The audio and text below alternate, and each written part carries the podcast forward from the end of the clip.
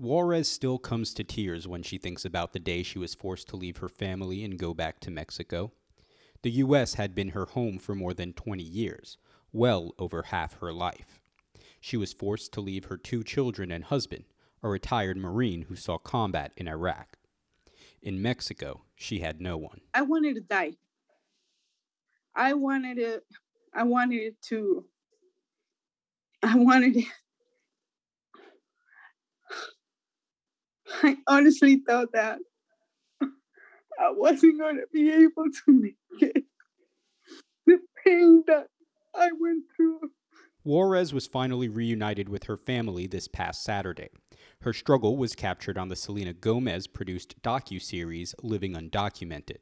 Juarez was granted humanitarian parole. It's a program that grants admission to the United States in cases of emergency for humanitarian reasons or public benefit, but it's only a temporary fix. It will expire in a year. Juarez has been helped by Congressmember Darren Soto, a Democrat who represents Osceola County as well as parts of Orange and Polk counties. He fought the deportation order and pleaded with the Trump, then Biden administrations to get her back. One of Juarez's daughters even read a letter at the twenty twenty Democratic National Convention. Soto and Juarez announced her return with a video news conference Wednesday. Soto said she should have never have been forced to leave, especially as the wife of a Marine.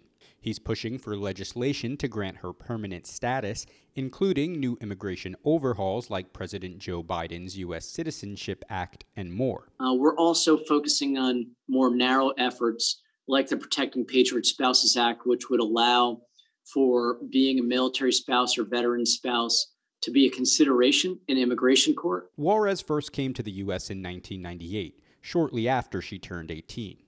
Trouble crossing the border led her to sign paperwork forfeiting a chance at citizenship.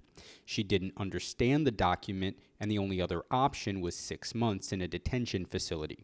Eventually, she made it back to the U S illegally, but married Timo Juarez, an Iraq veteran. The two settled in Davenport and had two daughters, both of whom were born in the U S. Things went smoothly until two thousand thirteen when a traffic infraction uncovered her immigration status. But she was allowed to stay and only required to complete periodic check-ins with customs enforcement. When Trump's zero-tolerance policy toward immigration went into effect, she got a deportation notice. I was kicked out like I was some type of serial killer and rapist criminal. Sunday was Mother's Day, her first back home in years. Juarez and her family kept it simple. She made her Mexican-American daughters a cultural portmanteau of breakfast, chocolate chip pancakes, and some chorizo and eggs. They prayed and went to lunch together. Since she's returned, she's done some cooking and cleaning. She's also trying to help her daughters with schoolwork, but she doesn't sleep much. I still can't sleep since I find out that I was coming back because I feel like if I wake up, it's going to be just a dream. So I, I can't go, go to sleep. I need to be awake. Juarez is home, but her fight is far from over. She only has a year until her humanitarian parole expires, and if something doesn't change before then, she doesn't know if her family could survive. She said all she wants to do is build a happy home for her husband and raise her children to be good citizens. I can put my kids through, through the pain, through the scrutiny that they went through. This will be the end of my family. We can go through what we went for the last almost three years. This it, it is inhumane, cruel, and it should have never, ever happened to any American family, especially military families. For W M N F News, I'm Daniel Figueroa the fourth.